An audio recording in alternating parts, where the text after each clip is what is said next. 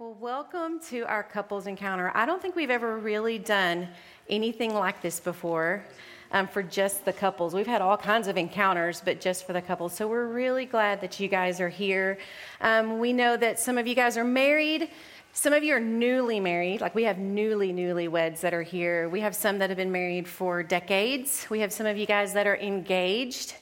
Um, we've even had singles that registered. So, no matter where you're at in this, we're glad that you're here. We, I love that there were people who registered that aren't married yet but wanted to just come and learn, right? A little couple, so I thought that was really cool. So, um, wherever you're at, you're here because you care. And I just think that that's awesome. You took time out of your weekend. I mean, it's Friday night. You were probably thinking, I would love to stay home. So, you guys are here because you care, or maybe you were bribed. I don't know. Maybe you got bribed. Don't admit that if that's you, okay? Um, I know for some of you guys, because we have the privilege of just walking through life with you, um, maybe the desire to change has exceeded the desire to stay the same. You guys ever heard that saying before? And you won't change, and things don't change until the desire to change exceeds the desire to stay the same. And so maybe in your marriage, that's you. And you're thinking, something's got to change. We need to um, move things around. We need to apply a different approach. And so the desire for that change and that intentionality, you guys brought that in. And I'm so grateful for that. And um, that's our heart. And maybe you have a strong marriage and you're here and you want it to be strengthened even more. You're thinking, hey, it's like maintenance. I remember seeing a sign once, a billboard that said, we, uh, we get uh, checkups on our lawnmowers, but we don't check up on our marriages, right? We get oil changes in our cars and we, we get our tires rotated and we spend a lot of time on our equipment, but we don't spend a ton of time on our marriages. We get in a rut and we kind of just survive. And so you guys are here because you want to hear what the Lord has to say about your marriage and about your relationship. So I commend you guys for that. Um, I say thank you for taking the time to do that. And I want you, real quick, this is a practice run because tonight's going to be very interactive. I want you to turn and look to the person that you came with. I want you to look them in the eye and I want you to say thank you. Thank you that you came. Express that. Look them in the eye. Thank you. I think sometimes if you've been married a while, you forget to say thank you. Okay? So it's a big deal. So thank you guys. I thank you. Tony thanks you. Our staff thanks you for coming and committing your marriage to this time. So um, in your gift bag, as I mentioned, that's for social distancing. If you came in a little late, it's not um, because we're worried that you're going to infect each other. It's because you need the distance during ministry time, okay? And you're going to figure that out. So if, if in the middle of ministry time, I'm going to say it again. If you're like, I need to, we need to move a little further from like, you know, the people right beside us, do that because there's space to do that, okay? If you looked inside your swag bag, who did that already? You already look inside of that bag, okay? You'll see some goodies in there. Um, mints, always a good thing, right? Go ahead and open that up. Thank you, Morgan and her sweet team that put these things together. You've got your mints. You guys are sitting this close, you probably need mints. There's uh, Trader Joe's dark chocolate peanut butter cups. Can I hear you in the house? Those are so good. There is a little container of Kleenex, men. I know you're so grateful for that. I know you've been emotionally preparing for this whole night, for the tears that you're anticipating shedding. Those are for you, men. All right? Women, they'll share. We're expecting tears, and that's good, okay? Tears are a good thing. And then also, you're going to find a little vial. Did you find that in there? Okay, that's anointing oil. We are up to something, right? This is a very suspicious bag. We are up to something. You're going to need to have those things handy, well, specifically the Kleenex and the, uh, the tissue. The chocolate's just if you need some endorphins. Okay, if at some point you're like, I'm going to need a piece of chocolate, do it. Eat a piece of chocolate, get a piece of candy, you know, happy hormones, do that. Um, if you find yourself needing, especially if you had to come alone, if you're if you are single or if your spouse couldn't make it, And during the ministry time, you find yourself needing an activity, okay? Like, okay, I'm sitting here doing this by myself. There are little notepads and pens, or if you wanted to take notes, we don't have enough for everybody, but if you want to t- get a notepad and pen, if you, especially if you came by yourself, um, they, those are available for you.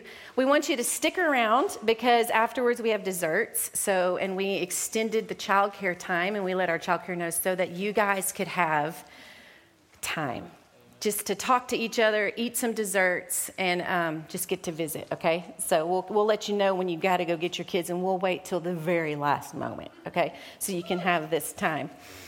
So, as I said, we are distance around the room because we're going to have some ministry exercises, okay? For some of you guys, this is going to be super awkward, okay? For some of you, you're to love every minute of it. You're like already giddy because you're like, I love this. Like, you're to make us do things.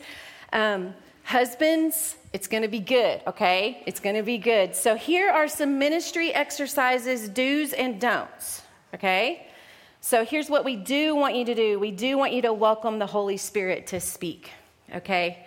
We only will go so far in our investigating our own hearts and examining our own hearts. And even the psalmist David said, Investigate my heart, examine and see if there be any wicked way in me. Because the Lord desires purity in the innermost parts of our lives. And so we will stop short every time. We just do we, it gets painful, and we're like, I really don't want to go there. And we want to trust that the Holy Spirit will take us exactly where He wants to take us. And that does not have to be scary, right? That's not a scary thing. It's, a, it's something that we can trust. And so we do want to invite the Holy Spirit to speak to us individually and as a couple. Um, we do want to look in the eye of one another okay? For some of you guys, you're like two ships passing in the night, literally, okay, this is maybe a little TMI, but somewhere in the wee hours of the morning, Tony and I both sleep with earplugs because we live in a circus. But um, we literally, like in the dark, and I don't even know if he knew it, we, we passed each other on the way to the bathroom. And I don't think he knew because he had his earplugs in and he's trying to stay asleep. Do you know what I'm talking about? In, in middle of the night, and you're like, no stimulation, no light, just act like I'm still asleep because you want to get back in bed and go back to sleep. We are literally sometimes two ships passing in the night. So do look each other in the eye, okay, in these exercises. We want you to make eye contact, okay? We want you to touch. You can touch each other, okay? If you need to hold hands, if you need to wrap an arm, if you need to hug, you know, if, if spouse, if you know the other spouse's language is, is touch, go there, okay? Just make some physical contact. If you start laying down, we will call that out, okay? That's what your bedroom's for. And we encourage that, okay? We might talk about that, so get ready, okay? So uh, stay upright, if you don't mind, in your physical touch, okay? We do want you to be honest, okay?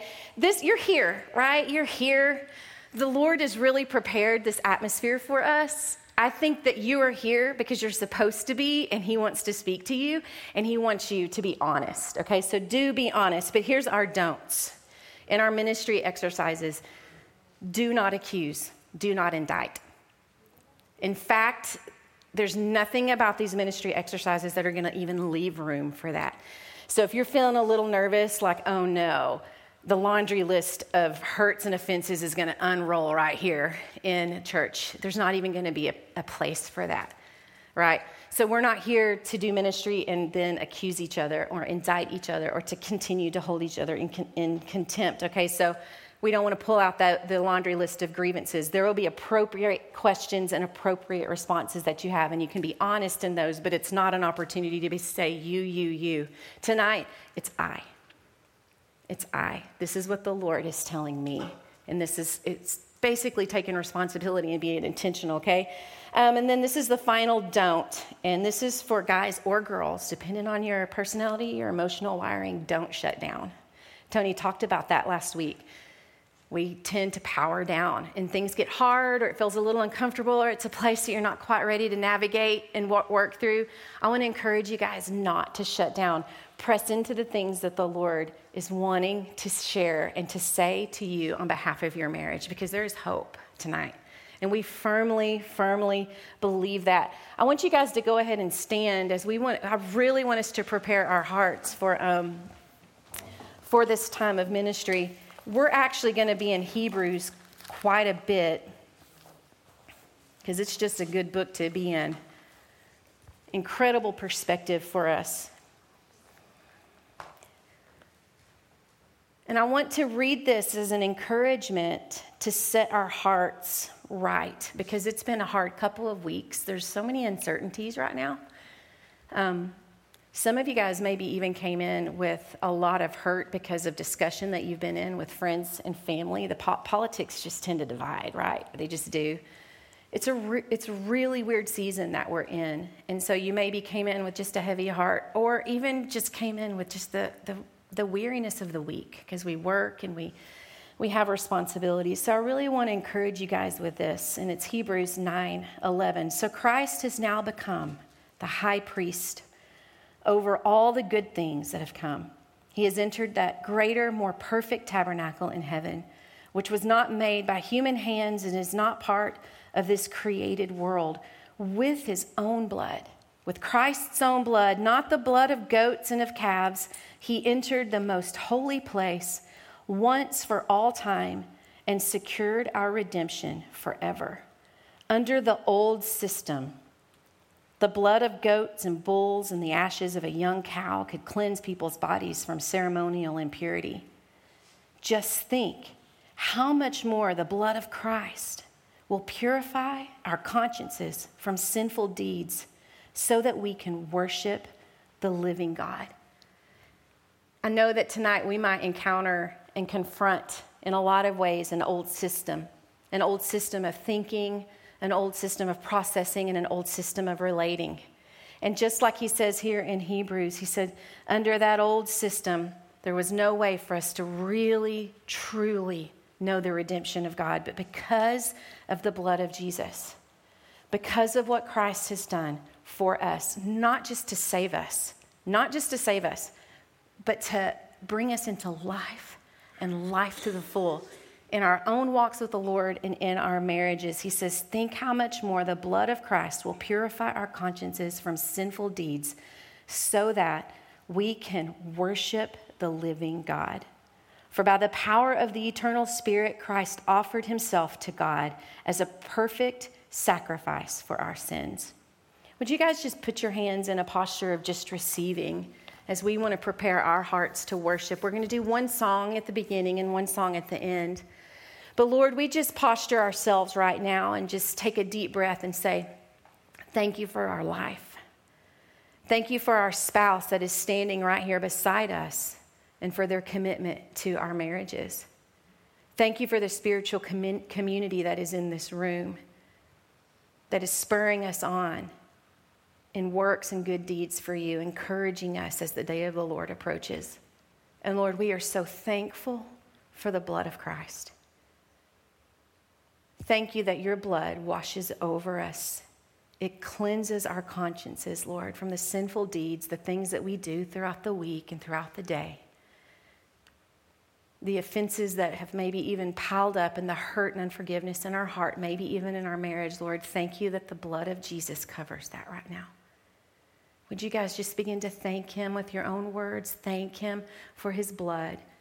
Thank you, God, that you made a better way. Thank you, Lord, that your word, that your blood speaks a better word, Lord. And it redeems us. It redeemed us from hell. And it can redeem brokenness. It can redeem our hurts. And it can give us a hope and a future. So, Lord, we just say, cleanse our hearts Cleanse our minds so that we can worship you tonight in spirit and in truth. In Jesus' name, amen.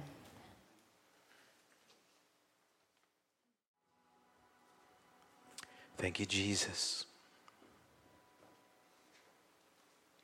We proclaim that you are rewriting history, shaping our destiny. You're changing things you've already begun this evening. And we believe with all of our hearts that you'll be faithful to complete what you've started. In Jesus' name, amen. Amen. Well, you guys can be seated. Melissa and I have a lot of things that we want to share with you tonight. We have some things written down that we definitely want to say. I'm sure more than that will come out.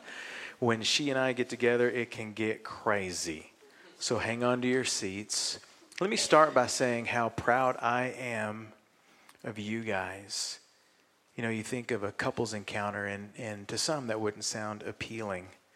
But this room is full, and so I'm going to trust that you are here because there's something that you want the Lord to strengthen in your marriage. You may be here, you're not married yet, but you want to enter into a strong marriage. And so, really, what Melissa and I want to do tonight is we want to encourage you, we want to equip you with what we can in, in one evening, and we want to empower you, not just through um, words and, and testimonies and scriptures, but um, throughout the course of this evening, we hope that you feel empowered by the Holy Spirit. Amen. Like she was already talking about. Um, I want to start by saying um, that there's no such thing as a perfect marriage. You know, some I know that some um, girls, especially, they they dream about their wedding day and their marriage, and they got it all figured out. And guys, some guys do. I actually have a, a son who can't wait to be married. What did he say the other day? Can't wait to love my wife good. That's what he said. Yeah, and that's actually my youngest son, not even my oldest.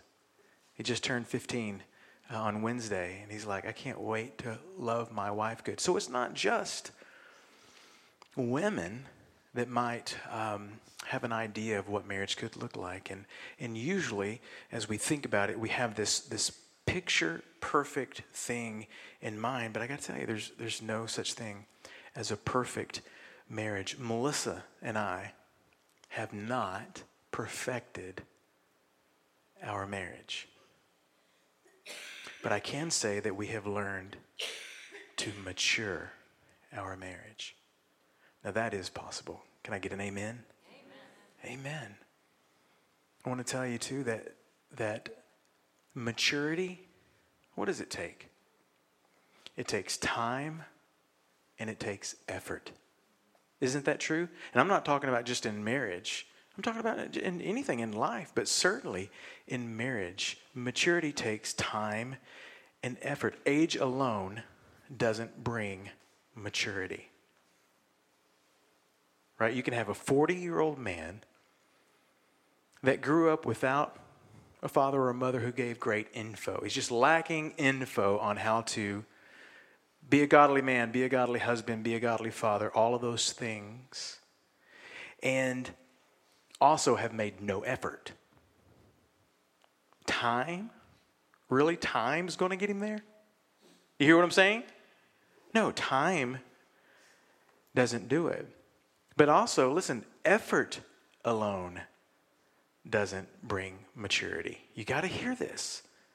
You can have a 24 year old that grew up in like um, the epitome of a, of a mature marriage. That was their example. They have all the info and they've been engaged. They had a, a nice year long engagement and they read all the books. They got all the info. They've done all the effort. But what do they need? Time. Because that first year or two or three, you learn a lot that you didn't read in a book. Isn't that right? Oh, yes, maturity. It takes time and it takes effort. Let's just get that truth out of the way. And we're here tonight to pray that the Lord would do mighty things in the meantime, but also equip us on how to give our best effort. Listen, I'm going to give you this. This is a um, encounter in a sentence. okay, it's not so much a sermon, but this is what Melissa and I want to say to you tonight. If you want to mature your marriage, you must be willing to surrender your past, present, and future to the ministry of the Holy Spirit. Let that sink in. If you want to mature your marriage, you have to be willing to surrender your past, your present, and your future to the ministry of the Holy Spirit. Think about what we know. I like to talk about what we know because it's a good starting point. Sometimes we like to start with what we don't know. Why do we start there? Let's start with what we do know. What we do know is we can't escape our past, present, and future. We can't escape it. Isn't that right? I mean, we try to escape it. We try to escape our past. How? By pretending that that thing that hurt us didn't happen. Or we play down the pain we just, we just, you know, downplay the effects of how we've been hurt. Oh man, I'm all right. Oh, dude, I'm so over that. That was a long time ago. Melissa and I have talked many times about how we can even hold people in contempt. Think about a, a court scene. You have the judge and the and the people, and somebody has an outburst and does something that's inappropriate for court. What does the judge say? you are now held in contempt. And they take him off and they put him in this room until the trial's over or until whenever. I'll deal with you later. That's what we can do sometimes with people. We put them somewhere and we'll deal with you later. In the meantime, they are in that holding pattern, at least in your heart. And we think that somehow hate punishes our offender. So we try to escape our pasts in several different ways, maybe more ways than those. We also try to escape our future. I mean, I'm sorry, our present. We try to escape our present, either with addictions or distractions. Think about the addictions that our culture has learned to uh, escape our present reality, our present um, moments in our life alcohol, drugs, pornography. We can fill in the blank with all kinds of stuff. Addictions that we have learned to utilize and distractions.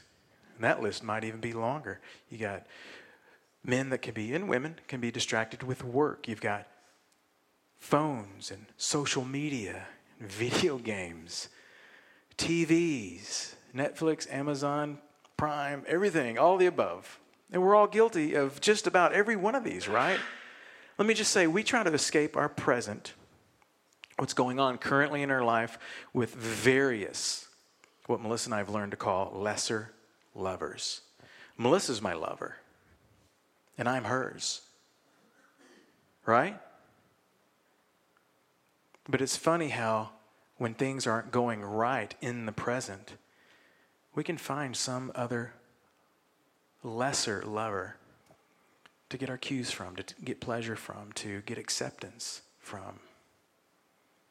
So we try to escape our past, our, our present. We even, I don't know that we know that we're doing this, but we are trying to escape our future. How? When we are choosing fear over faith. We have to learn to recognize when we're doing that, but we oftentimes will choose fear over faith. And when we do, you'd be shocked at how let me just say it this way we'd be shocked at how different our present would be if somewhere in the past we wouldn't have clung to fear, but we would have chosen faith. You hear what I'm saying? So in the future, choosing fe- uh, fear over faith is, is kind of a way that we escape. So we know what we, we can't escape our past, our present, and future. Okay, we know that. At least we do now, right? If you know it now, say, I do. What else do we know? And I know you know this because I preach it, and Melissa preaches it, and Marvin preaches it every time he shares. And that is this the Holy Spirit is the helper. Say, that's true. Come on, say it with conviction. The Holy Spirit is our helper. Listen, His ministry, remember what we said. You must be willing to surrender your past, present, and future to the ministry of the Holy Spirit. His ministry his job, what he's about, is comforting. So, what scripture tells us comforting, counseling, leading us to the truth, all truth, it says, and empowering us to grow and to change, to mature as a person. But tonight we're talking about how the Holy Spirit is wired, geared to help us in our marriage relationship with our spouses. So let me say it again. If you want to mature in your marriage, you must be willing to surrender your past, your present, your future to the ministry of the Holy Spirit. If you've ever had that thought, why can't we get past this? If you've ever said that to your spouse or to yourself, why can't we get past this? Why are we still arguing about this? How many times are we going to go around this mountain? Then there is something that needs to be surrendered to the Holy Spirit. And it has something to do with the past, the present, or the future. And you're not going to be able to go on to maturity until, in your marriage, until you do. I want to read something just to kind of set a pace here. And I know Melissa has quite a bit to share, but on this note, going on to maturity, we see this in the book of Hebrews. Hebrews is one of mine and Melissa's favorite books because of the way that it just really pulls the Old Testament and the New Testament together, paints that wonderful, complete picture of the person and work of Jesus Christ. I've always loved Ephesians chapter 6 because of the way it starts off. Let me read this to you. Uh, what did I say? I like that one too. Hebrews 6 says, Therefore, leaving, listen, leaving the elementary teachings about Christ, let us press on to maturity. Let me pause. Leaving the elementary teachings of Christ, it doesn't mean forgetting them or doing away with them, having nothing to do with them. It means moving on from the basic teachings of Christ, just the simple things, the foundational things. Moving away from or leaving the elementary teachings about Christ, let us press on to maturity. That's what we're talking about tonight. We're talking about pressing on to maturity in our marriage. Look what it says not laying again a foundation. And it goes on to give a list. The first one is repentance from dead works, faith towards God, instructions about baptisms, laying on of hands, and the resurrection of the dead, and eternal uh, judgment the list isn't exhaustive, but there's these things that, that we should have down by now in our faith so that we can move on to meatier things, leaving the milky things. Not that we still don't need the milk, but we can move on to meat. And it says that you will go on to maturity if God permits. It's saying you will not go on to maturity until you get these basic things down until you can move on from these simple things, until you can stop going around the same mountains. I know Melissa's going to share some things, but you know, like you think about what what is the first thing that you need to address for you to go on to maturity? It's our past. I told you a couple weeks ago in, in marriage counseling that's that we focus on that most and, for, and, and really first and, and probably foremost our past. I think I talked to you about the four hurdles in one of the sermons. The four hurdles in marriage, male and female differences, those are enough to drive you crazy. Learning to work with and through each other's personalities, since opposites usually attract. Number three is, is baggage, hurts, wounds. Jimmy Evans from Marriage Today calls them hurt pockets. The things in our lives that have really hurt and wounded us. And we take those on, they're like luggage. This is my green suitcase here. And I came into marriage with a case full of issues. And Melissa did too. And I talked about that fourth category. If you don't address the male female, the personalities, the um, the baggage and deal with these things from your past, what happens is you begin acquiring your own set of luggage together.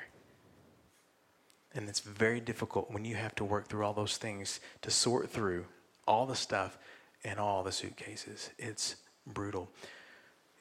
It starts with your past. so remember what we said if you want to mature in your marriage, you must be willing to surrender your past, present, future to the ministry of the Holy Spirit. And I feel like Melissa and I talk about this one way or the other all the time. So I'm not going to complicate this, but the first one is surrendering your past. Surrendering your past. I didn't even realize there were so many of these until I, I saw it actually just today. But there are multiple once you were passages.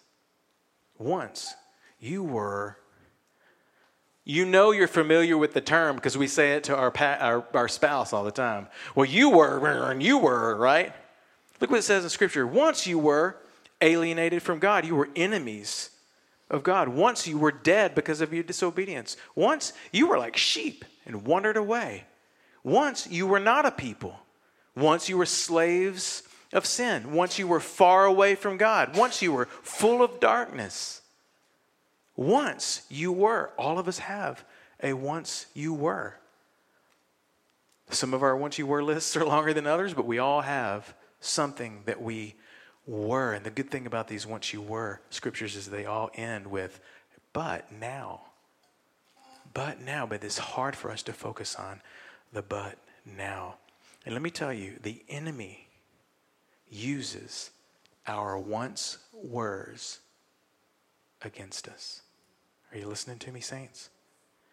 The enemy loves, let me say it this way the enemy loves to attack us from behind. And he most often uses the weights, the weight, the weighty things of our past to bring us down. Does anybody know what a bolas is? I wouldn't expect you to, but maybe some of you guys do. A bolas is a type of throwing weapon made of weights like these little balls, these weights on the end of it, interconnected cords used to capture animals by entangling their legs. Anybody ever seen those like in a movie? Those things you they throw and they catch your legs and then you fall. That's what the enemy does. He has learned to put the weights of our past on a rope, and he has precision ability to sling them and wrap us up. You know how I know that? because of Hebrews chapter 12. I told you the book of Hebrews is good. Ephesians too. But Hebrews 12, look what it says in Hebrews 12. Check it out. Let us also lay aside, some versions say throw down or, or cast down, every encumbrance, which some translation translates weights. Let us lay aside every weight and the sin which also entangles us and let us run with endurance the race that is set before us. It is clearly talking about something that has the ability to wrap around our legs and bring us down to fall flat on our face. You guys see that picture? A bolas. Everybody say bolas. You can go look it up and see pictures of them. We know.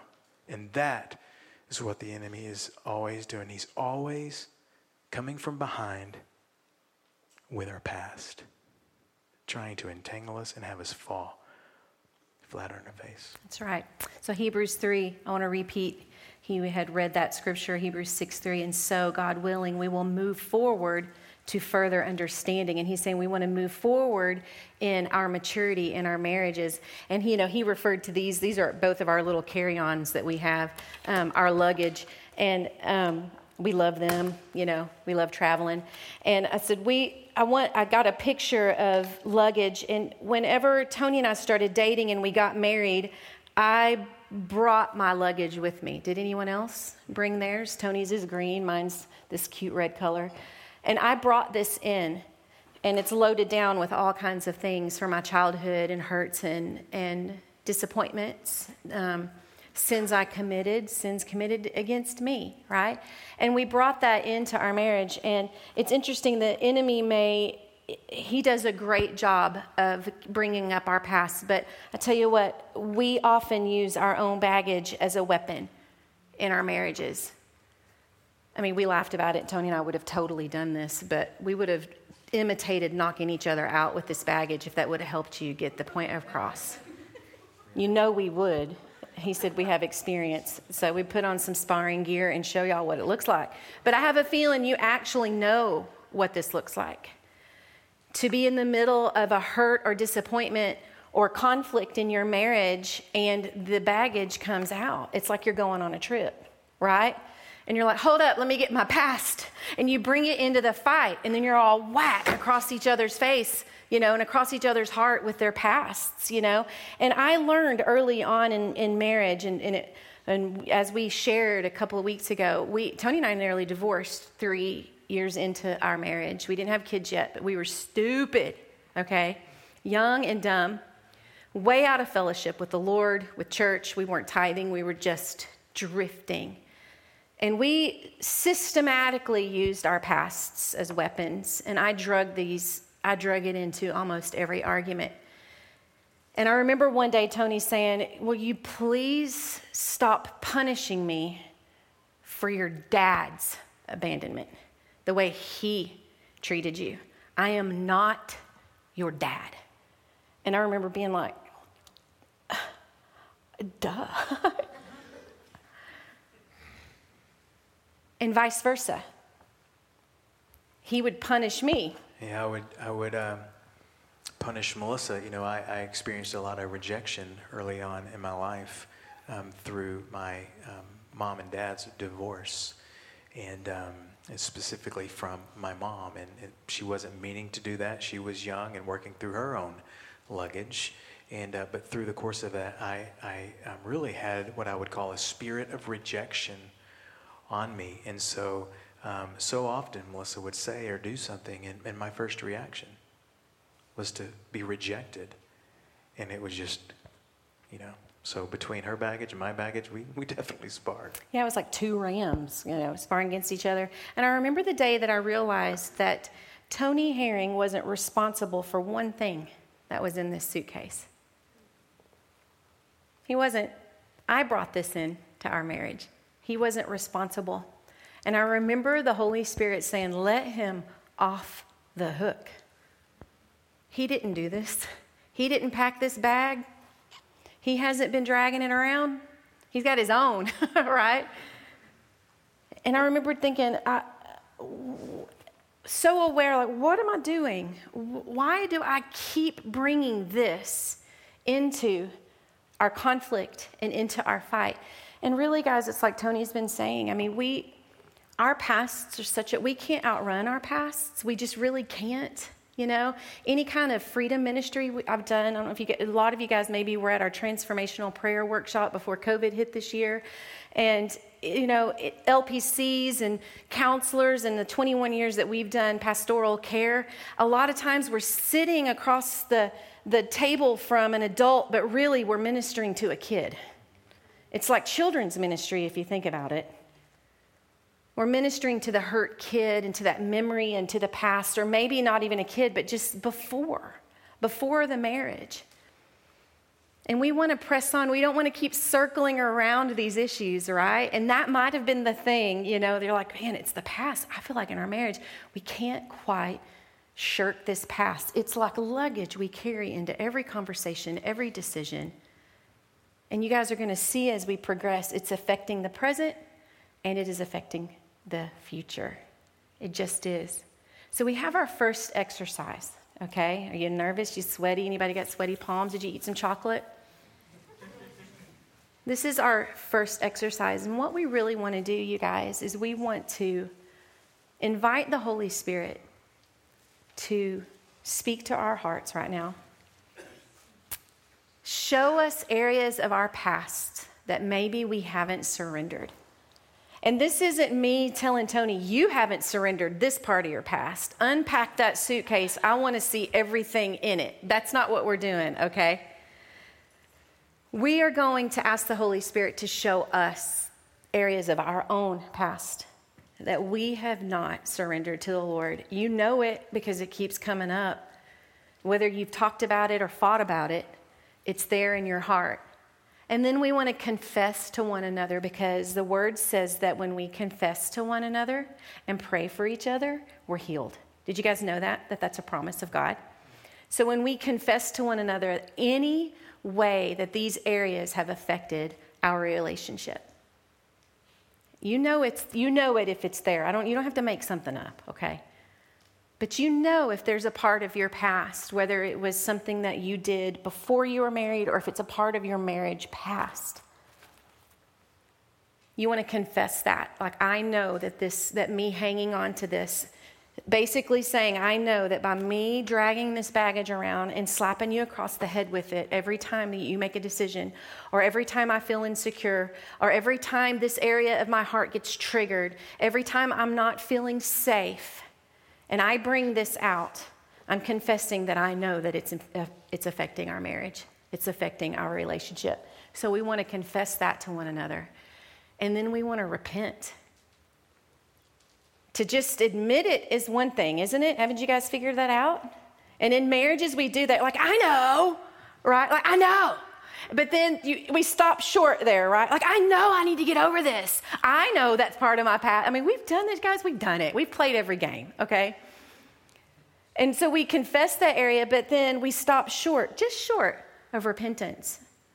Repentance of saying, I, I want to do a 180 from this direction in what I've been doing. Ask forgiveness and extend forgiveness. That's a, that's a two way street, right?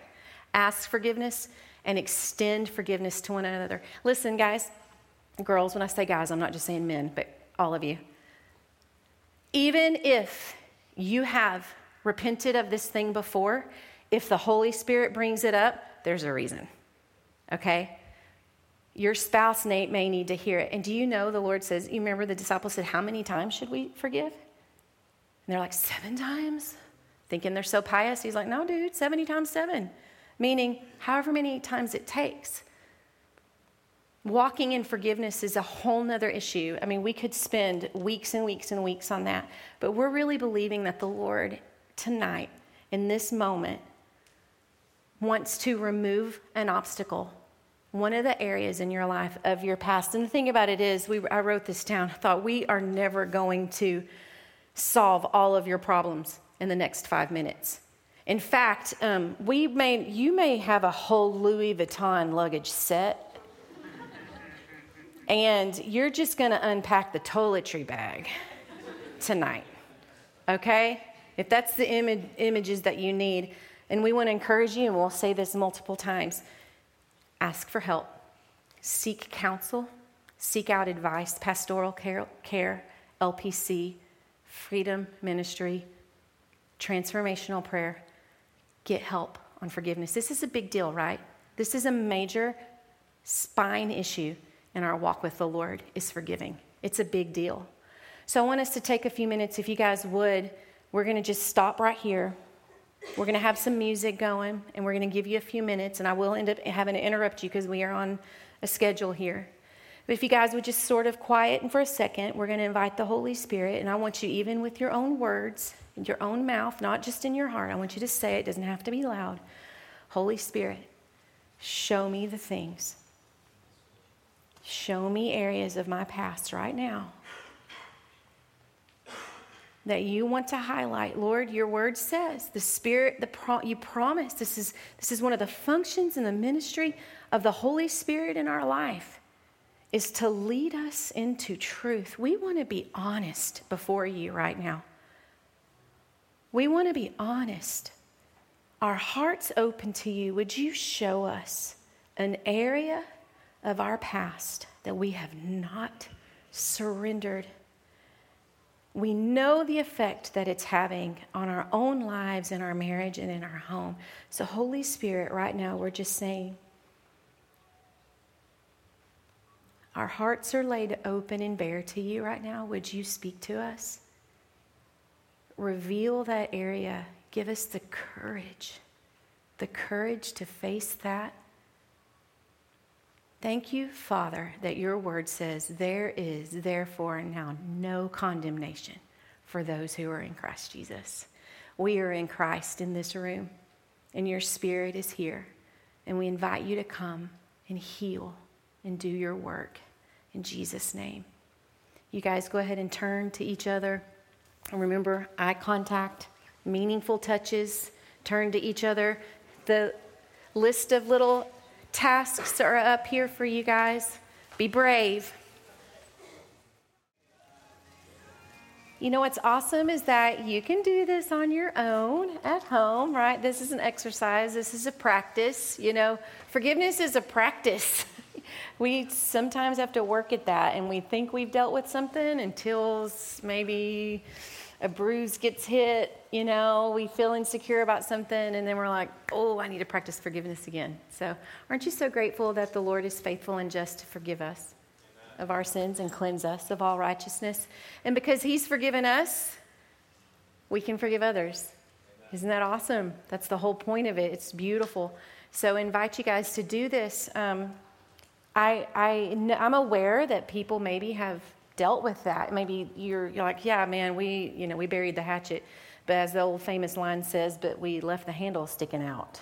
So should have played that. We can line dance later if y'all want. Wouldn't be a solo party without a dance. So, so um, anyway, just to remind you, if there, uh, when the Lord shines light on a situation in our hearts, He wants to bring healing and wholeness. Right? It's not to bring condemnation um, or to leave things undone. He's so good to meet us in these places. So um, it's really cool. So um, we want to move into our next, the present. Tony's going to read some scripture and we'll get into with, the present. Let me start with reading Hebrews 6. And if you have your Bible or if you have a, a device, you, are welcome um, to turn there. And let me just say it, it is amazing how we see these three things in Hebrews 6 past, present, future. Let me show you what I'm talking about. Hebrews chapter 6, and we're going to um, we're going to push ahead. We're going to start in, in verse 10. It says, God is not unjust. He will not forget how hard you have worked for Him and how you have shown your love to Him by caring for other believers, as you still do. Our great desire is that you will keep on loving others as long as life lasts in order to make certain that what you hope for will come true. Interesting little little glimpse of the future there. You see that? Did you guys happen to see too where it says keep on loving others as long as life lasts? Another way of phrasing that might be as long as you both shall live. Then, verse 12, you will not become spiritually dull and indifferent. Instead, you will follow the example of those who are going to inherit God's promises because of their faith and endurance.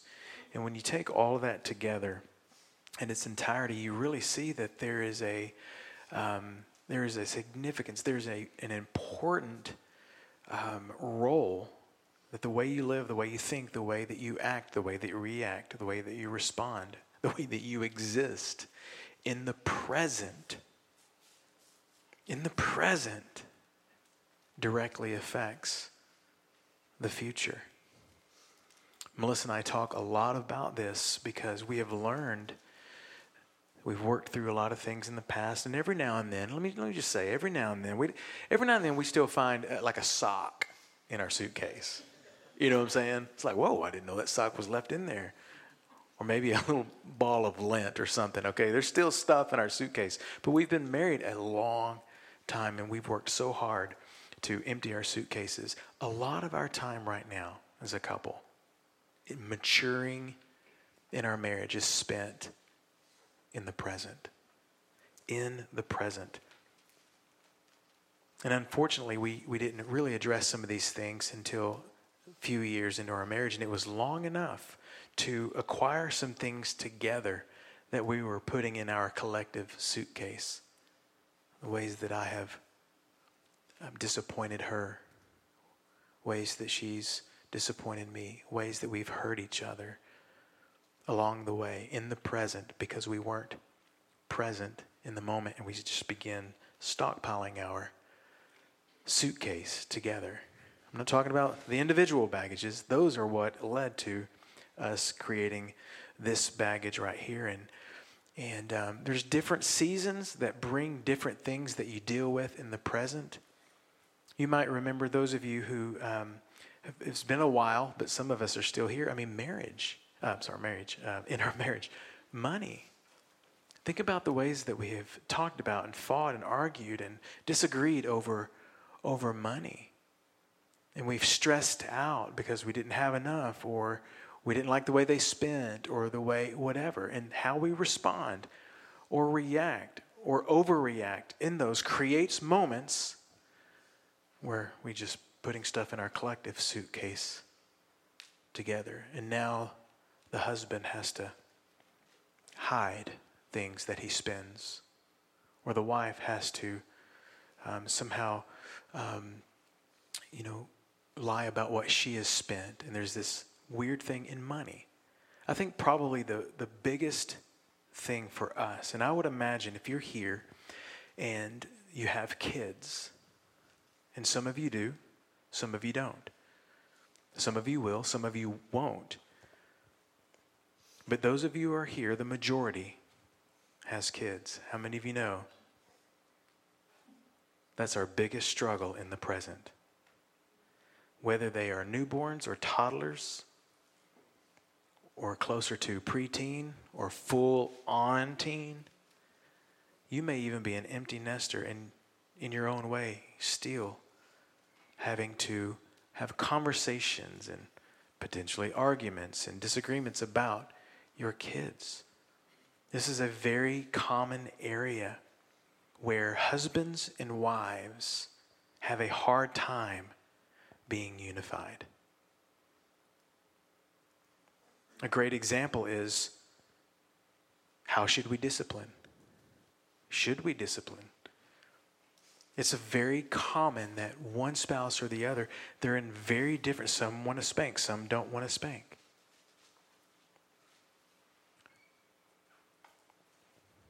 Some want to allow certain freedoms, some want to allow no freedoms.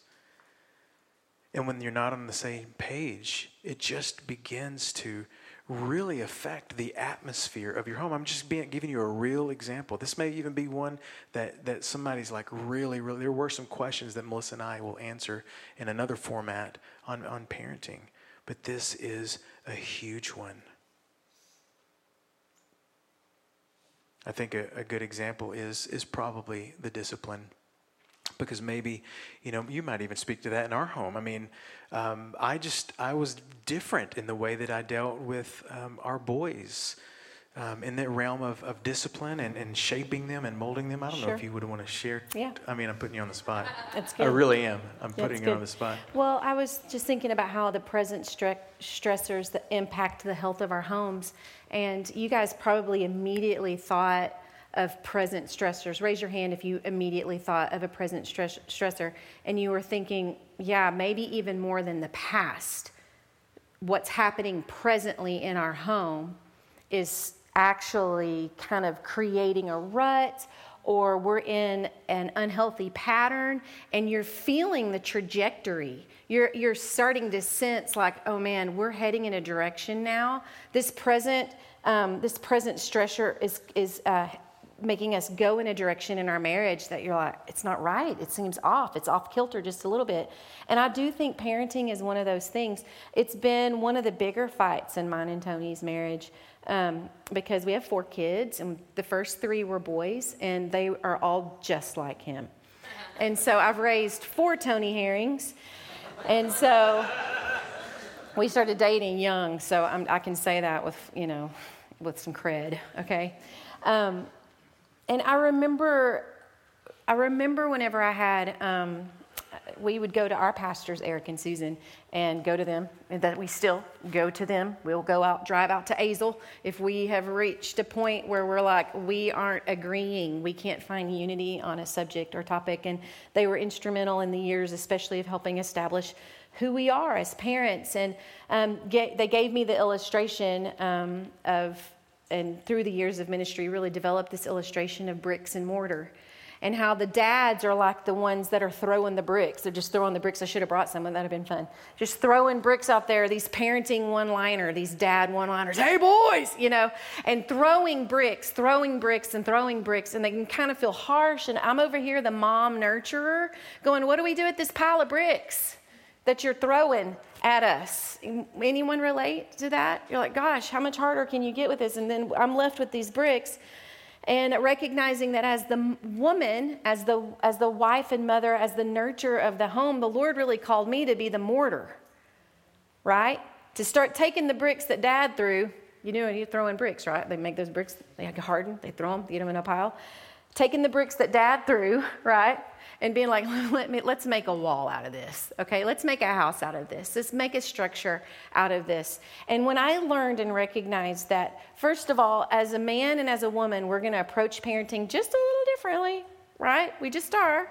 I carried those babies in me. I nursed those babies. I nurtured those babies. I want to nurture them. So I'm going to come at discipline a little differently than my husband's going to come at. And when I recognize this unique privilege of getting to be the mortar taking the bricks and getting to help build something beautiful in my kids' lives that's going to hold these nuggets because those bricks in a pile aren't doing much, but whenever I can take the things that he's bringing and the instruction that he's bringing and make those things stick, right? It makes a difference. It totally makes a difference, but it's really hard to get on the same page when it comes to parenting and to be united in that. And you guys, if you're if if you were to be honest and I said, "Hey, stand up if this has been a fight in your marriage," I'm guessing everyone who has had kids would stand up. It's been a fight in the marriage, how we discipline, how we're going to lead them, what we're going to do. Are we too hard? Are we too tough? Are we? Can I give them an example sure. of that? An example for me is um, part of it's the way I'm wired, but also part of it's the way that I'm raised is um, finishing a job. You start a job, you finish the job. You don't necessarily have to have um, a water break um, every 30 seconds per se. You know what I mean? And so, you know, my boys, one of the one of the things I've always wanted is for them to grow up and be hard workers, to be people that um, others can count on. If, if, when they start something, um, people can believe that, that they'll finish it. But how many of you know that takes work, that takes practice to um, um to have that kind of um, follow through and endurance? And so, if anything, if it was mowing the yard, or if it was um, raking leaves, or making their bed, or cleaning the room, or anything. I wanted them to have an understanding of what it means to finish the job um, and you know an appropriate amount of breaks and stuff like that. Now the thing is, is Melissa is every bit a harder worker as I am, and it's not that she's not in that, but for me, I might be like, hey, hey, hey. And for her, she's like, well, it's okay if they want to take a break real quick, you know. And she's around them a lot more during the day, and so um, she, I, I'm looking for my sons. Like we started, where did they go? And they're inside drinking lemonade or something, and I would be like, boys, get out here and let's finish the job and she might be like, whoa, whoa, and especially early on. Eventually, she's like, you're right. You know, when they wouldn't finish the jobs that you wanted them to do. you know, so but but that's okay. I mean, and, and there's plenty of things vice versa. Um, you know, those ro- that role reversal there, but just examples of how when you're not on the same page and you don't have uh, a united front, what you're going to find is you you have kids that are afraid to come to one parent about one type of thing and afraid to come to another parent about another type of thing. And it can get worse than that. They will begin to work or manipulate one parent in this realm and then the other in that realm. And what happens is, you know, you think that they've got a system down, but actually they're completely confused. They're completely confused. And that is, we don't have to have that type of um, environment, that type of atmosphere in our home, we can all be on the same page working together. But, and there's always going to be something, but when the parents are unified, when there can be some sort of um, level playing field or some sort of um, like compromise, I don't think is the right word, but, but some sort of value that's set or vision established. Yeah. Does that make sense? I wanted to give you guys something practically that Tony and I did. You may be sitting here going like, how do you get unified? How do we model that?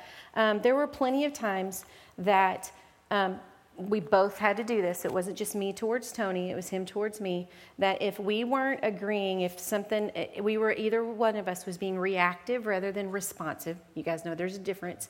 We were reacting to the stress of the situation or our frustration, right? Acting out of frustration and Tony throws a brick and he throws something out there, rather than me being like, what? And fighting him in front of the kids, Like, why would you say that? That's absurd. We're starving. What's wrong with taking a break? I wouldn't do that.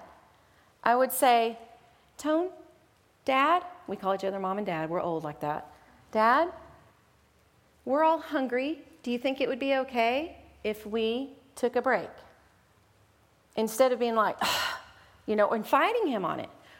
Or, so I taught the kids how to um, respectfully have an opinion and have be able to speak what they need, right? Just to respectfully say that. Or if it wasn't super pressing, but I was like, we can't let that can't happen again. It's not it's not going to kill him, but it's, I, this can't happen again. Quietly, not in front of the kids. Go to him or him go to me. Please don't ever say that again.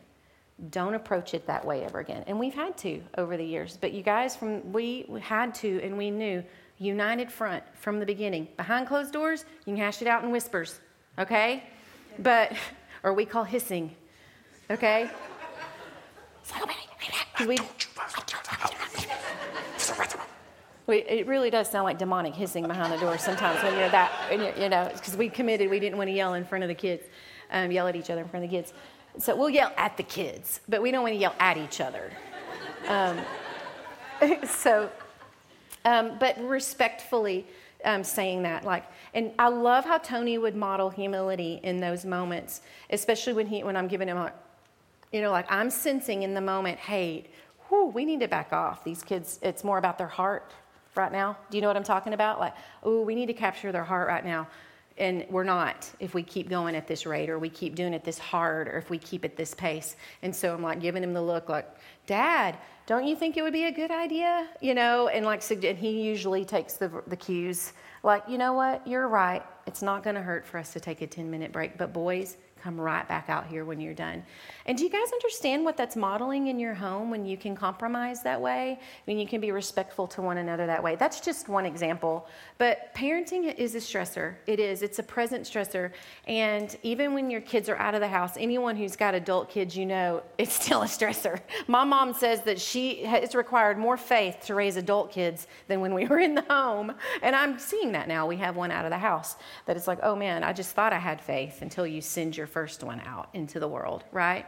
It's always going to be a stressor. I say something too? Mm-hmm. Listen, here's what happens. We you don't see this. You you probably don't see it sometimes in your own home and in your own situation because we just feel overwhelmed and we're just you know. Um, drowning and have a hard time sometimes recognizing things that are going on in our own lives, our own hearts, our own families, marriages. Melissa and I um, have had the privilege, really, of seeing things from a, um, very objective view in people's lives. And one of the things that we've we've learned is that when that and we'll just continue on parenting for a second. I mean, there's so many layers. We talked about discipline and you know, but there's multiple layers of parenting. But what happens is when the parents can't get in sync, okay? What happens is sometimes on just in general or on certain issues, one or the other is going to bow out. I think the way I said it this weekend, talking about men, and this is often the case, because I think I think um, men a lot of times aren't allowed to parent the way they feel like is necessary. And I'm just going to be brave and say that um, because we, as men, we do have a unique responsibility and a desire to um, raise our, our, our, children with a, a sense of responsibility or whether, and it's not to say that our wives don't, we just do it a little differently or we're willing to maybe stand our ground a little longer or whatever. Anyway, what I'm saying is when there's not unity and when we don't get that right, what will happen? And this can happen with the wife too. But what would happen is there's a there's a power down, like I talked about this weekend, and you can see men just like, all right, you raise them, you raise them. They don't maybe not say that out loud, but there is a disengaging from the parenting, and then that becomes a whole new issue. Now it's not even about the kid's disobedience or disobedience. Why won't you engage? Why won't you just come in here? Why won't you come in here? Why don't you engage? Whatever. You guys hear what I'm saying? And all of a sudden it's like, well, it's the chicken and egg thing. Which comes first? And it doesn't even matter. We just have to find unity for the sake of peace and, and in our homes. And so, I mean, we, we have so many examples of, of that. It's so important for you to get on the same page. And that's just parenting. you know, we True. You guys have seen The Incredibles. We watched that again this week. Remember, uh, the mom is it's like chaos at the dinner table. And she goes, Bob, engage! like that. we, we know that feeling. Um, you know, the men come home from work and they're, you know, they're like, I need a minute, you know, and they're not necessarily wanting to engage. And the wives are like, come on, please engage. So, so it's not always that the man's wanting to parent the way um, that, and, and, the wife's not letting them. Sometimes the dad's just disengaged from the minute he walked into the house, and the, and the mom is like, please do something with these kids. That's another thing that I want to say. I never wanted my children to dread their dad coming home. Okay? I never wanted them to dread that. So I didn't say things like, you're going to get it when your dad gets home. Well, we'll just let your dad spank. And, and um, First of all, because they didn't think I spanked hard enough, they would ask me to spank. Will you spank me or dad? And I'm like, I obviously need to spank harder when they're wanting me instead of that. But I never wanted that. I never wanted to create that. I never wanted Tony to walk into that environment in the house, right? and to be like, okay, thanks, I get to come and drop the hammer. But when you're home with them all day and you're just like, I need somebody to engage these kids, you're worn out, you're exhausted, you're tired, right? But we can, dads, you can come in and engage, and wives, we can let them come into a peaceful home without us needing them to come and drop the hammer and our kids start dreading that their dad gets home. My kids were celebrating, when is dad getting home? And they still ask that, hey, where's dad? When's dad getting home? They want dad home. I never wanted them to dread his discipline or dread his presence in our house. So, ladies, or, or whoever the caretaker is in the house, if there's the guy that's the dad's staying home and the mom's out working, and you're like, you're to get it when your mom gets it. Okay? So that can go either ways. So that's a stressor, you guys. Parenting is a stressor, and there are incredible resources that are out there. There are. There are awesome resources on parenting. But like Tony said, time and effort. If you think you're just going to become a good parent, like, I'm just going to really morph into a great parent.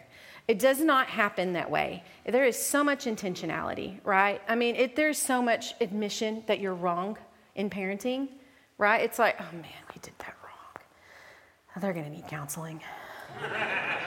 we tell them, y'all are going to need Jesus, okay? We're helping you get to that. Y'all need Jesus like we needed Jesus, okay? So parenting is one of those things, and we're laughing about it, but you guys, the reality is, is that I bet more than one couple in this room, it is World War III in your house right now because of parenting. And not to mention, over half of homes are now blended. And that's a whole nother element when you start blending your family and it's hard and you got to go into that prayed up and read up you got to be prepared for that level. I think the second thing that we really, I mean, there are so many present day stressors, and I wish that we could take time. I would love to just hear what yours is, but Tony and I really summed it up with this. Home life, your work schedule, your over busy, overtaxed schedules of just too much going on, working too late hours, kids are involved in every activity known to man right? Not to mention church, because we want you here all the time, right? Not to mention just community, wanting to go do and do fun things and plan fun things. But one of the biggest stressors in the home right now is our schedules, how we're managing our time, and the complete lack of rest, margin, and Sabbath that's in our houses right now. And it's, it's killing us. It's killing us. And we have to learn. Hey, listen, I remember early, early, early on, this is before we even had all of our kids, we were youth pastors, and we were reading everything we could get, on, get our hands on because we had a couple of hundred kids in our youth group, and we have these parents of teens coming to us that were like, um, they just started parenting. Does, does that make sense? Like they're, they're 13, the kids are 12, 13, 14, and they just started to parent. And they're coming, and we're like, that should happen, I'm guessing, nine months when they have that look in their eye and they touch something that you told them no, you should have been parenting way back then. You should have. But they're like 13, 14, and they're coming to us, Tony and I, complete novices. I mean, I helped raise Marvin, okay? I mean, I didn't have a ton of experience. So we're reading everything we can get our hands on. And we read a lot of Dr. Dobson, and he was kind of the foremost person at that time, the Ezzos 2, Growing Kids God's Way or Baby Wise. And there's a statement that he made that I have never forgotten, and we have applied this 100% across the board in our family and raising our kids and the choices, the things that we say yes to or no to. And it's this If it is not good for the family, it is not good for the kid. I want to say it one more time. If it's not good for the whole family, it is not good for the kid. If the family's going to suffer because of that schedule or because of that yes, how is it going to be good for the kid? And we will justify that. We want them to have the socialization. We want them to have the experience. We want them to try this. We want them to try that. We want them to reach, reach their full potential. And then we've overtaxed our schedules. And if you have more, and even if, listen, guys, we have four kids, and we would allow them to be involved in one thing at a time. But that's four kids, one thing. That's four things. It's easy math. Okay? And we're like, I'm chauffeuring, and I'm just like, there, we had to learn, we had to learn the hard way how to create margin in our life. You guys know what margin is it's those around the paper. Remember, don't write on either side of those lines. Leave the margins open, leave time in your schedule in your life. Tony and I actually get a little flustered over the years of ministry when people are like, Y'all are so busy. And that's a harmless thing that they're saying most of the time. But I always want, I have a retort that I'm biting back. I'm like, no, I'm not. I, I have an appropriate amount of things that I have on my schedule. And then I have margin. And I say no to that, or I'll say yes to this. And there are things that are in our lives that we need to stop and take. We've done this many times. We've had to assess, step back, what needs to change? What are the things? I think Tony's going to share a little bit more about this, and that's really pruning. What does pruning look like in your family? What are the things that you're like, we've got to step back on this? We made a really hard call just this past week with our 16 year old on something. We prayed about it. We, it was so hard. It was such a hard decision, and saying no to him on an activity. But it was the right decision. It was the right decision. And now we feel such a sense of peace. And honestly, for him, now he feels a release to actually do some of the things that God's called him to do, not just something that he was just wanting to be involved in. So you want to talk about Yeah, I'll, I'll, say, um, I think an important aspect of um, maturing in your marriage, um, and you can begin from the, from, you know, even before you're married, if you're in, engaged here, um, that'll help um, is I, I, just call it um, discerning the pruning. I'll just call it that. And this is a very simple concept, so I'm not going to spend a ton of time here.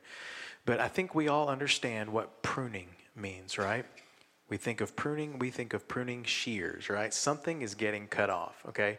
And I think most of us um, um, recognize when something's being cut off or something's hard. We'll say it that way. Um, sometimes um, we might say that God's pruning or this is pruning or this is hard thing, but but really you have to discern the pruning. What what is actually happening here? Maybe that's not even the best title, discerning the pruning. But when some let me say it this way, when something difficult is happening in your life, you're going through something, something's happening, bad things going on, whatever, you have to discern is this one of three things? One, is this the enemy? Is this an attack from the devil? This difficult thing. Is it the devil? Is he coming against our marriage? Is he coming against our family? Is he coming against, you know, me as a man, her as a woman? Is this the devil? Is this an attack? Or you have to discern: is this um, is this discipline of the Lord? And I don't mean like punishment. I mean, is the Lord pruning? Remember, we read this past weekend in the in the sermon is is um, that um, trees that are bearing fruit he prunes that they may bear more fruit. Right? Think about working out. Okay, I'm, I'm, i might be buff, but more buffness doesn't come. I got to go buffet my body a little bit more, more push ups or more whatever. I'm in that disciplined moment, stressing my body to where it builds more muscle or whatever. And so, is this difficult thing in my life happening because the Lord is allowing it because He wants to um, build something more. He's, he's um, strengthening you, or He's allowing it because He's wanting to build your character or build whatever. Okay, so is it, is it the devil? Is it God pruning? Is it the Lord's pruning? Is it actual pruning in your life? Or could it be the consequence, for lack of a better word, of decisions that, that I've made? I like, I'm stressed out about this because I didn't say no to this, like you were talking about. I didn't leave margin in my schedule. We're all going crazy here because, you know, um, again, we made a decision not to say yes or to say no to something. And maybe even tonight, maybe even tonight, you got here and you walked in these doors and you were fit to be tied with your wife or your husband because you're rolling in late and you're completely embarrassed and your kids still, you know, their underwear is halfway down their, you know, whatever. They're not dressed right, something, and you walk in here mad at each other, mad at each other, simply because your husband wasn't willing to ask off 30 minutes early, or the wife, you know, way too much hairspray in your hair, you know, whatever. I'm being silly, but those little things they all add up. Margin margin in your life, margin in your schedule, margin in the moment.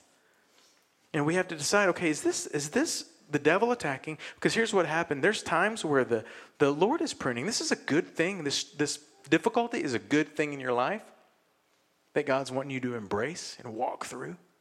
And you're calling it the devil. Am I the only one that's been there? And, and weird um, flip side of that coin is there's times where the devil is uh, after you, attacking you, and you're like, la, la, la, God is just testing me. You know, it's like, no, you need to be rebuking the enemy right now. That's not God. Or you could be calling something to the devil, or, or you know, oh, this is the devil in my life. This is the, you know, the devil's attacking us. No, you overbooked or double booked, however they say. This is your issue. This wasn't Satan. This is your bad time management. So I don't want to go too much on, on that, but I just I just see that, you know, that there's because the reality is is we're there's always, like I said this weekend, there's always something. And if you don't know how to discern, okay, what is this right now in our family's life? What is this? Is the devil attacking? Is the enemy coming against us? Well, then you know how to pray. Is it, is it the Lord um, strengthening and pruning in our lives? Well, then you know how to um, pray. Is this a decision that we've made to overbook ourselves? Well, then you know how to pray. You know how to adjust. Our, our reactions or our responses to our current reality is going to affect the atmosphere of our homes. How many of you guys have experienced that? You just know it. You're reacting, you're irritated, and it's just, you're feeling over, overstressed and underappreciated and you just feel like you don't have margin. There, it's, it's incredibly important, you guys, and we're going to take the next couple of minutes, maybe the next five minutes, and you can put the slide up there, Devin. We want to we want to take some time to talk about the present because the pres- present really does matter, and it's always going to be here, right? Like the present's always going to be a part, and we have to learn how to navigate through the stressors. I think we have seasons that can be busier than others. Um, it doesn't matter really what season you're in. You have to learn how to navigate through that and navigate through expectations. Um, know how to communicate what you need to one another, what your expectations are. That's huge, being able to communicate that. And if you're not a great verbal processor, um, trying to find the words on how to communicate to one another, like what you need in this moment, in this present moment. How do you need your spouse to show up, right? And then come into a place of recognizing what needs to go like, what needs to give? What can we say yes to? What do we need to say no to? So that we're thriving in this environment and our kids aren't just being drug along in the wake of our decisions, right? Because they are. You guys know that they're the victims of this. Our kids are. More than anyone else, our kids are, and they just get drugged through that. You have to fight for it. You have to fight for intentionality in your homes. Tony knows this. My kids know this. I'm like, no, we're going to the table. I don't even care if it's a bowl of cereal. If it's cereal night, and I'm like, we're going to eat that cereal around the table with each other. We need to see each other's faces. That's a, that is something that we fight for in our home, is to be able to have meal together. That's biblical, by the way, to be sitting at the table together, eating together. We will talk more about some of these issues over the next few weeks and some other creative ways that we want to address some of the questions that you ask. But I want us to really quieten our hearts for a minute in this moment and ask this Holy Spirit, show us the areas in our present, the activity, the reality of where we're at right now that we've not surrendered. Is there an area, Holy Spirit, would you show us if there's an area that we are not united? That we're not united, that we're not in agreement, whether it's our schedules, our finances, the way that we're raising our kids, how we're planning for something that's coming up. Lord, would you show us areas where we have not surrendered that are impacting our marriages right now? Give us the courage to be honest, to confess what we might need, or areas that we know that we've created stress on the home by our choices. And Lord, we want to walk in repentance and just say, We're sorry. Forgive us and, for, and to forgive one another. In Jesus' name. We want to give you guys about five minutes. So turn, talk to each other, confess to one another ways, areas that are affecting your relationship right now. Remember, this isn't, um, this isn't your past, not this baggage. We're actually talking about the big luggage, okay? You guys remember that scripture in Nehemiah? Do not despise the small beginnings. The Lord just delights to see that the work is begun, okay? So maybe just some work's begun. You're not going to solve it all here tonight, but these are some practices again for our present, you know, for our past, dealing with our past, dealing with our present. We have to fly. We are cutting content left and right, you guys. Okay, so um, we have so we had so much content. Another. How about uh, Couples Encounter 2.0? So we'll do that another time. But this is the last passage, and this is about our future. And this is this is just as important, right? Our, having having vision for our future is super important in our marriages. Listen to what Hebrews 6, 17 um, through whatever, just whenever I stop. I think it's through 20. It is talking about how God has given both his promise and his oath. That's in 18. These two things are unchangeable because it is impossible for God to lie. Therefore, we have fled to him for refuge. We who have fled to him for refuge can have great confidence as we hold to the hope that lies before us. This hope is a strong and trustworthy anchor for our souls. It leads us through the curtain into God's inner sanctuary. Jesus has already gone in there for us. Remember, we're talking about moving further. Verse 3, remember, says, move forward to further understanding. And it is hope. We hold on to the hope that leads us through, leads us into the sanctuary, beyond the curtain, beyond the veil. So if you look at it this way, kind of our past is the out, outer courts, and our present, it was sort of like the inner courts, and the future is the uh, is, was a holy the holy place and then the holy of holies. And jesus himself it says jesus himself has taken us to that place. Beyond the curtain his blood took us to the place. If you have a visual right now of what was beyond the curtain it was a significant piece of furniture in the tabernacle. It was the mercy seat the ark of the covenant and Jesus took us to that place. And as you read through Hebrews, and I encourage you guys to do that as a couple, study this, read this together. Jesus is who took us beyond the curtain to that place of mercy. And if you think about it, if we did not have mercy in our lives, if we didn't receive the mercy of the Lord over our own lives and over our marriages, would we have hope? If we didn't think that we could get to the mercy seat of God, where He has atoned for us, do you guys know what mercy is? A basic definition is not getting what we deserved. We deserved punishment, we deserved death and wrath. But when we go beyond the curtain where Christ has led us into our future and into our hope, we find mercy. And that's what we want to have for our marriages as well. And that's what we want to move forward in, in this, in this maturity, moving forward in our maturity, right? This hope is a strong and trustworthy anchor for our souls. It leads us through the curtain. We want to move into that place and have hope.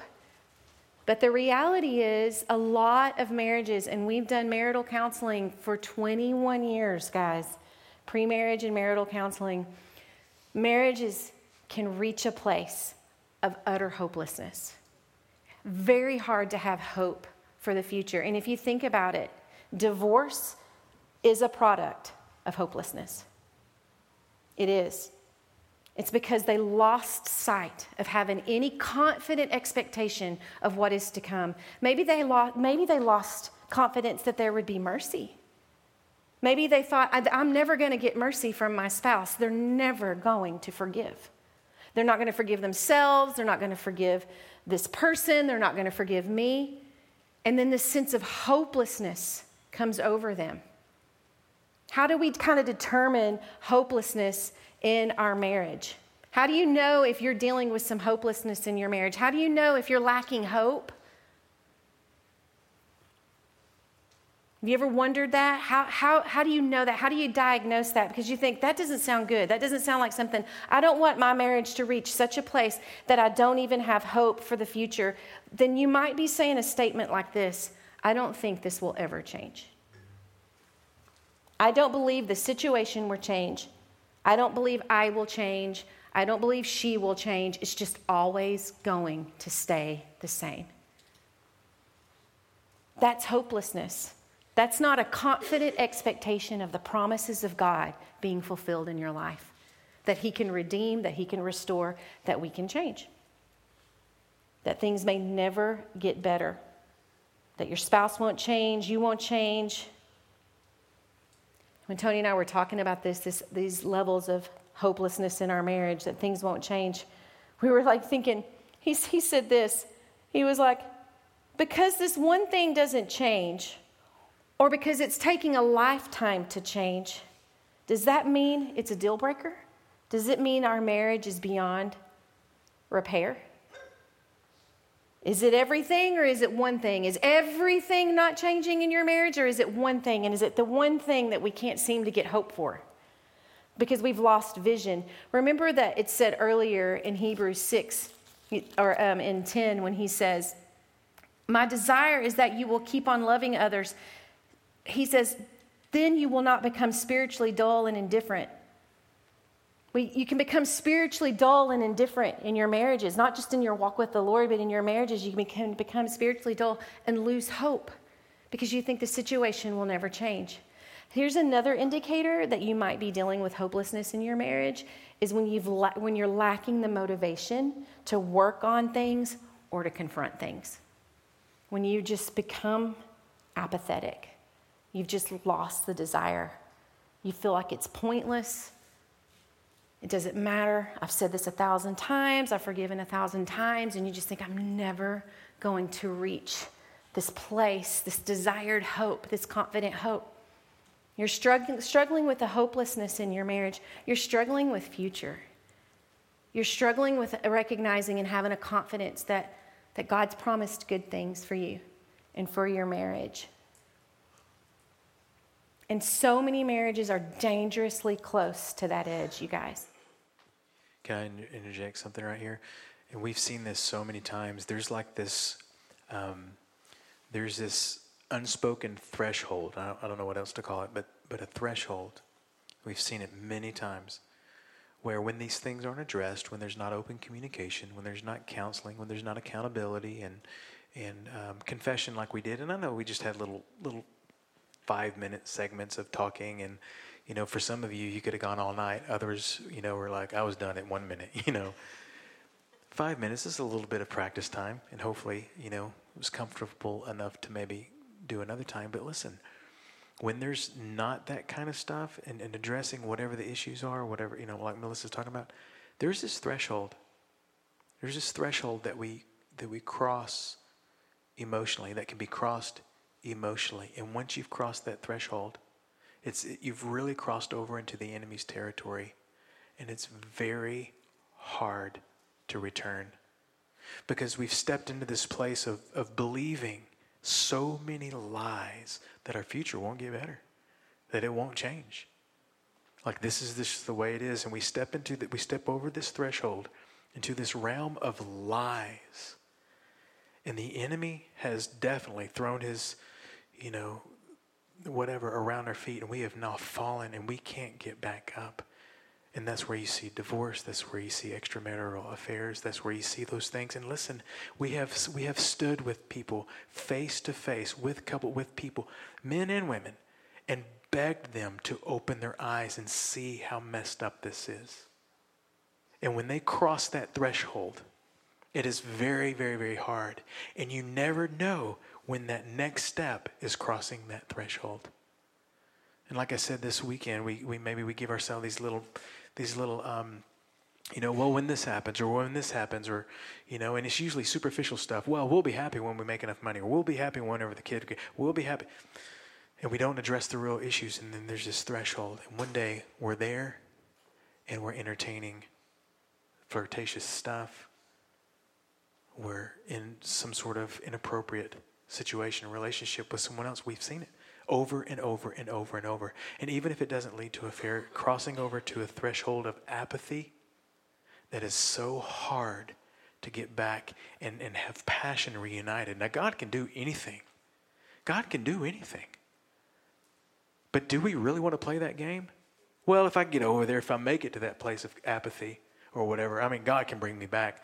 Listen, over and over and over and over, He says, do not deceive yourselves. The enemy is so sharp, so sly, and he can see better than you can the areas of contention and potential apathy, and he knows how to come in and entangle you. So I just, I don't know, maybe that is even, maybe there's someone in this room or multiple people that are just, they're, they're not even accidentally crossing that line. They're looking for the line. I'm out of here. I'm done. And maybe this was even one of your last ditch efforts to see if something could be reunited.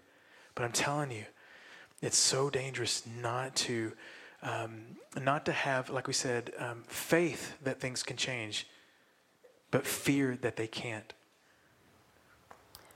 The road between temptation and participation is very short, guys. And when you've reached a place of hopelessness, of apathy, and believing that this will never get better, the road is shortening and you will look for ways out, something to make you feel better. And you'll start, you'll just throw in the towel.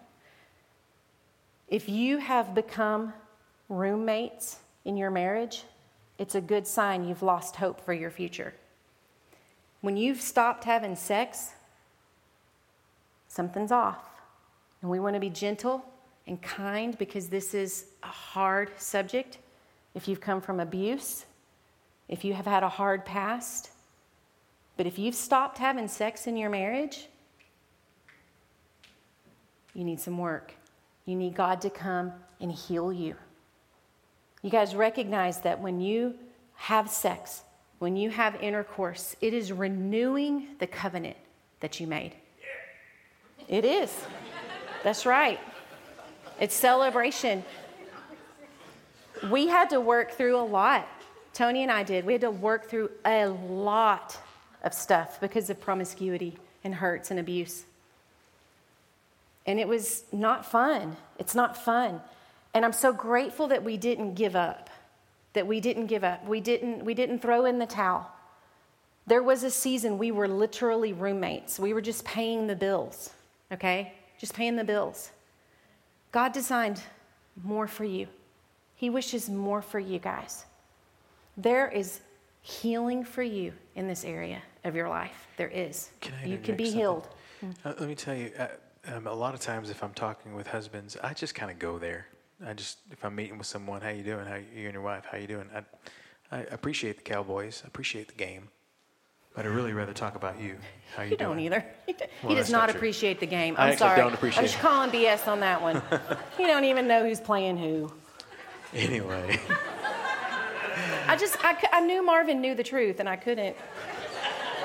It is true. I was at a, I was at a, uh, on a hunting trip with a bunch of pastors. Hunting trip. How was that on, on a hunting trip? Um, that was already funny. But they were all talking about the game. Well, what do you think about the Cowboy? And I'm, I'm like, man, I don't know. I just don't. Yeah. But I wasn't lying. I truly did not know. Anyway. So you just go there. Anyway, sorry. Yeah, so I, I, go there. I go there with man. and, and listen. Um, sometimes I'll ask, man, listen. I'll just say, when's the last time you and your wife had sex? And you know, it's always the same reaction. I'm not asking for details, man. I'm just asking when's the last. Listen, when when a, a husband tells me, "Oh, it's been a month or so," that's not okay. That's not okay. unless there's some sort of reason why somebody's sick or, you know, that's not okay. I've heard um, um, a month or so, it's been a few weeks, it's been a month or so. I've heard uh, it's been several months. I've heard it's been a year. It's not okay. Can I just be real right there? That is not okay. When you and your husband, you and your wife are not, uh, I'm not saying you do it every day, you know, unless that's your thing. You know, God bless you, you know. but, but listen, when you are not, it's what it talks about. Paul talks about this in 1 Corinthians chapter 6 or, or chapter 7. Do not withhold from one another, except for a season, and that only is because you're seeking the Lord together. In other words, you're, you're fasting that intimacy for the sake of getting closer to the Lord or hearing from the Lord or something. He says, do not do it. And he goes on to say, because you do not understand how the enemy will come in and tempt. Do be careful. If there's some sort of emotional thing that's keeping you from that, figure it out. Get some counseling. Because to not be intimate is an open door for the enemy to start sowing things in your marriage. So I didn't mean to get weird on that, but no, it's it's not okay. And Melissa's heard the same things from wives. Listen, it's not just men saying my wife won't. Listen, we have talked to women who says, my husband, she is always the initiator. My husband will not initiate sex. So it's not always, you know, the typical man got to listen. It can be either way. It's not okay. Mm. Okay. So anyway, sorry. I mean, we were sharing this responsibility here. We were. On, yeah it's a hard topic. So, but we would be so silly to not bring this up at a couples encounter when we're asking the Lord to help us surrender our pasts and our presents and our futures to the Holy Spirit, into the ministry of the Holy Spirit. Sex is intimacy is a part of marriage. It's supposed to be it's supposed to be a beautiful part. And unfortunately, it has gotten distorted in our pasts and all the things that happen. Pornography, all of the hurt hurts, guys. I'm, I do not want to be calloused. I'm not calloused. I recognize the hurt. We've, we have literally journeyed through the hurt and had deliverance. But it is important. It is essential. It is as essential as balancing your checkbook and planning your next vacation and going to your kids' ballet recital. It's important, and it needs to become a priority in your life. It does. It needs to become a priority. We are running out of time, and I wish that we could go another hour on this topic, but y'all are probably so glad that we are running out of time, okay? We want to spend some time, and Devin, I'm going to kind of direct you here because it's a little, little bit of a change. He's been following so well. But we want to spend some time talking about our future and praying over our future. We need vision, right? We need the vision of the Lord. We need the hope of the Lord over our futures. The world's already dark and scary and crazy enough. Like what the, what in the world? Like what what does the future hold? We we don't always know, but we can have hope right here. We can have hope in this level that we got each other. That when the world falls apart, this is good right here. Right. We're going to bug out together. Okay? We got each other. It needs to be the strongest thing, and it takes so much time and work. You need to have hope and future, uh, hope for your future, a confident hope for your future. So I want you guys to just close your eyes, and we're going to go right into the song, Devin. So if you want to get it ready, um, but you guys have a little bit of a task here. But Holy Spirit, we want you to come right now in your truth, because you only tell the truth. Would you show us the areas where we have help, felt hopeless for our future, where we have lacked motivation, where we've been apathetic, where we have felt like this wouldn't change, I wouldn't change, the situation wouldn't change. God, would you show us those places in our hearts right now? Because, Lord, you've called us to hope. You've called us to a future these marriages and the vows that we spoke to one another before our friends and family and before you, Lord. Full of promise, full of hope, full of excitement. God, would you rekindle right now in the name of Jesus? Right now, Lord, would you give vision over every marriage in this room in Jesus' name? A hope and a future over every marriage. I pray for passion a renewed passion, like before they were engaged and they couldn't keep their hands off each other kind of passion. That, that kind of passion that they just they thrill at each other's touch. And Lord, I thank you that you give us mercy in the meantime as we walk out our healing and we walk out our wholeness and we practice this, Lord. You're going to give us mercy and grace in the meantime. Want you guys spend a couple of minutes here in a second. I want you guys to spend some time confessing to one another maybe that sense of hopelessness that you have felt, areas that you know you've been lacking motivation. And then I want you to get out your anointing oil that's in your little bags. And when we're going to go ahead and play the song, this is going to be a completely different thing, but we, for the sake of time and desserts and kids, get out your anointing oil. You know, we believe in the power of anointing. First of all, it's biblical. The Lord tells us to do that. There's something incredibly, incredibly obedient about anointing one another with oil. So I'm going to ask you guys, I'm going to ask the men specifically in this prayer time. You guys are going to do your conf- confessions towards one for one another, the areas of hopelessness. Then I want you to pray over each other. Husbands, I want you to anoint your wife. You can put a little on your finger, put it on her forehead if you want to drop it in her hair, if she's cool with that, however you want to do it.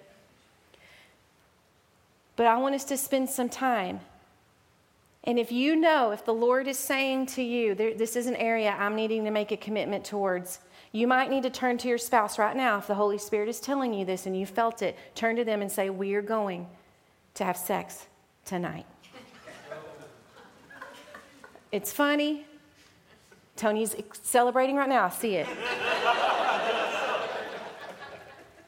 but listen, you might need to, in the heat of the moment, say it, hey, we're going to go home and get the kids to bed, and I'm going to be exhausted, but we're going to have sex. We're going to do this. And we're going to renew our covenant like our wedding night.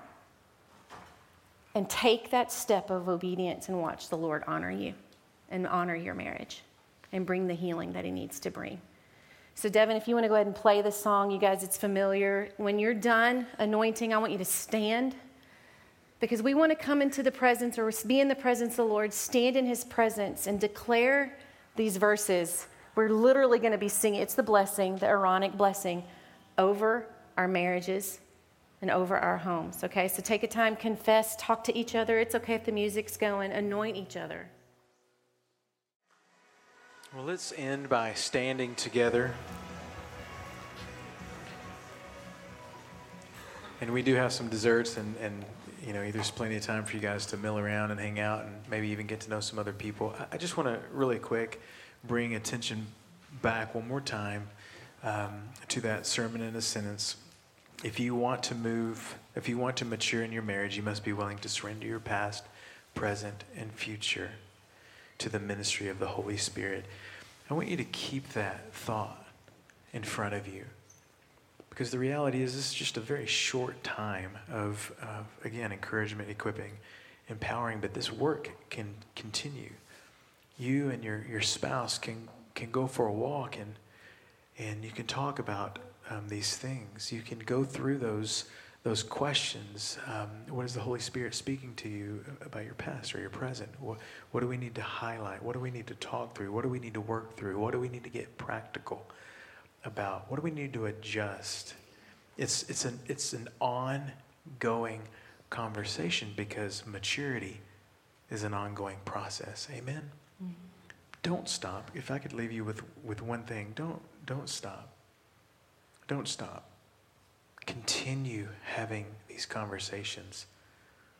The other thing I want to challenge you men with, uh, of course, you, you um, wives as well, is take that anointing oil, and especially if you, if you know that you know that you know that you need to do this, but it's not a bad practice to do from time to time anyway, and go around to every door and every window and anoint those surfaces with oil.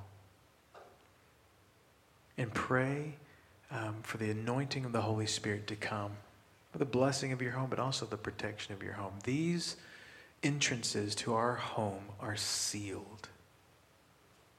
The en- enemy has no place in this home.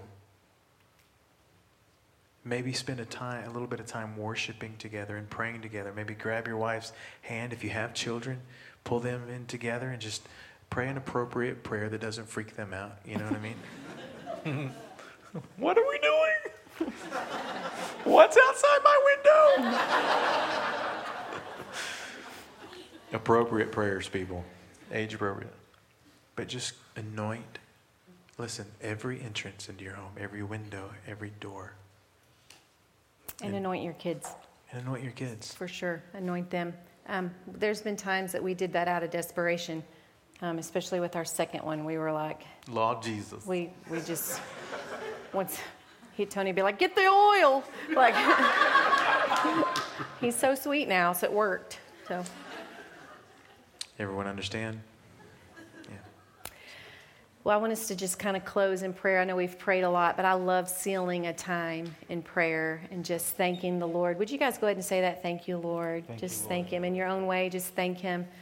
Lord, thank you that you have redeemed our pasts. Lord, we're grateful. Grateful for our, our testimony.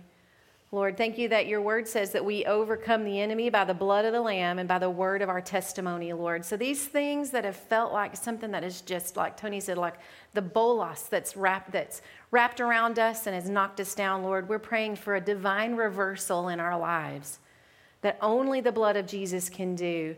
And the very things that the enemy has used to trip us up will be the things that we use to bring him down. Our testimony with the blood of Jesus, Lord. And we no longer look at our pasts as something that defines us or limits us or makes us who we are or we're not, Lord, but we look at it as something that brings glory to God because of your redemption in Jesus' name. So I'm praying redemption over pasts right now in Jesus' name. Yes. And Lord, we're so grateful that you are present. The present of your presence is in our life. Yes. And you enter into the chaos and to the consequences of our choices, and you bring peace. And so, Lord, right now, I pray by your Spirit you would bring peace to every home as you help them make little choices, little decisions that will have a far reaching impact in the, in the atmosphere of their home. And Lord, right now we thank you that you have a hope and a future for us. Would you say that, Lord? I receive your hope and future. Receive we receive that right now for ourselves, for our family, for our children, Lord. I am especially grateful that we are a remnant. We are a remnant of your people, and you are making your bride ready for your return. Lord, we are not like those who give up, we are the faithful ones. Help us to create that culture in our marriage and in our homes that we are the faithful ones. And it is by your grace. And it is in your mercy, Lord, that we seal this time. In Jesus' name, amen. Amen. We're officially dismissed. Let me say one more thing. If you are at a place where, where you need um, you feel like you're on that way to that threshold we were talking about, maybe you're a man or you're a woman and you need someone to talk to, or you feel like you need some um, marriage counseling or something like that, please reach out to us and, um, and let us know that. We'll do our very, very best to help. Okay? Bless you guys. Go get you a cookie.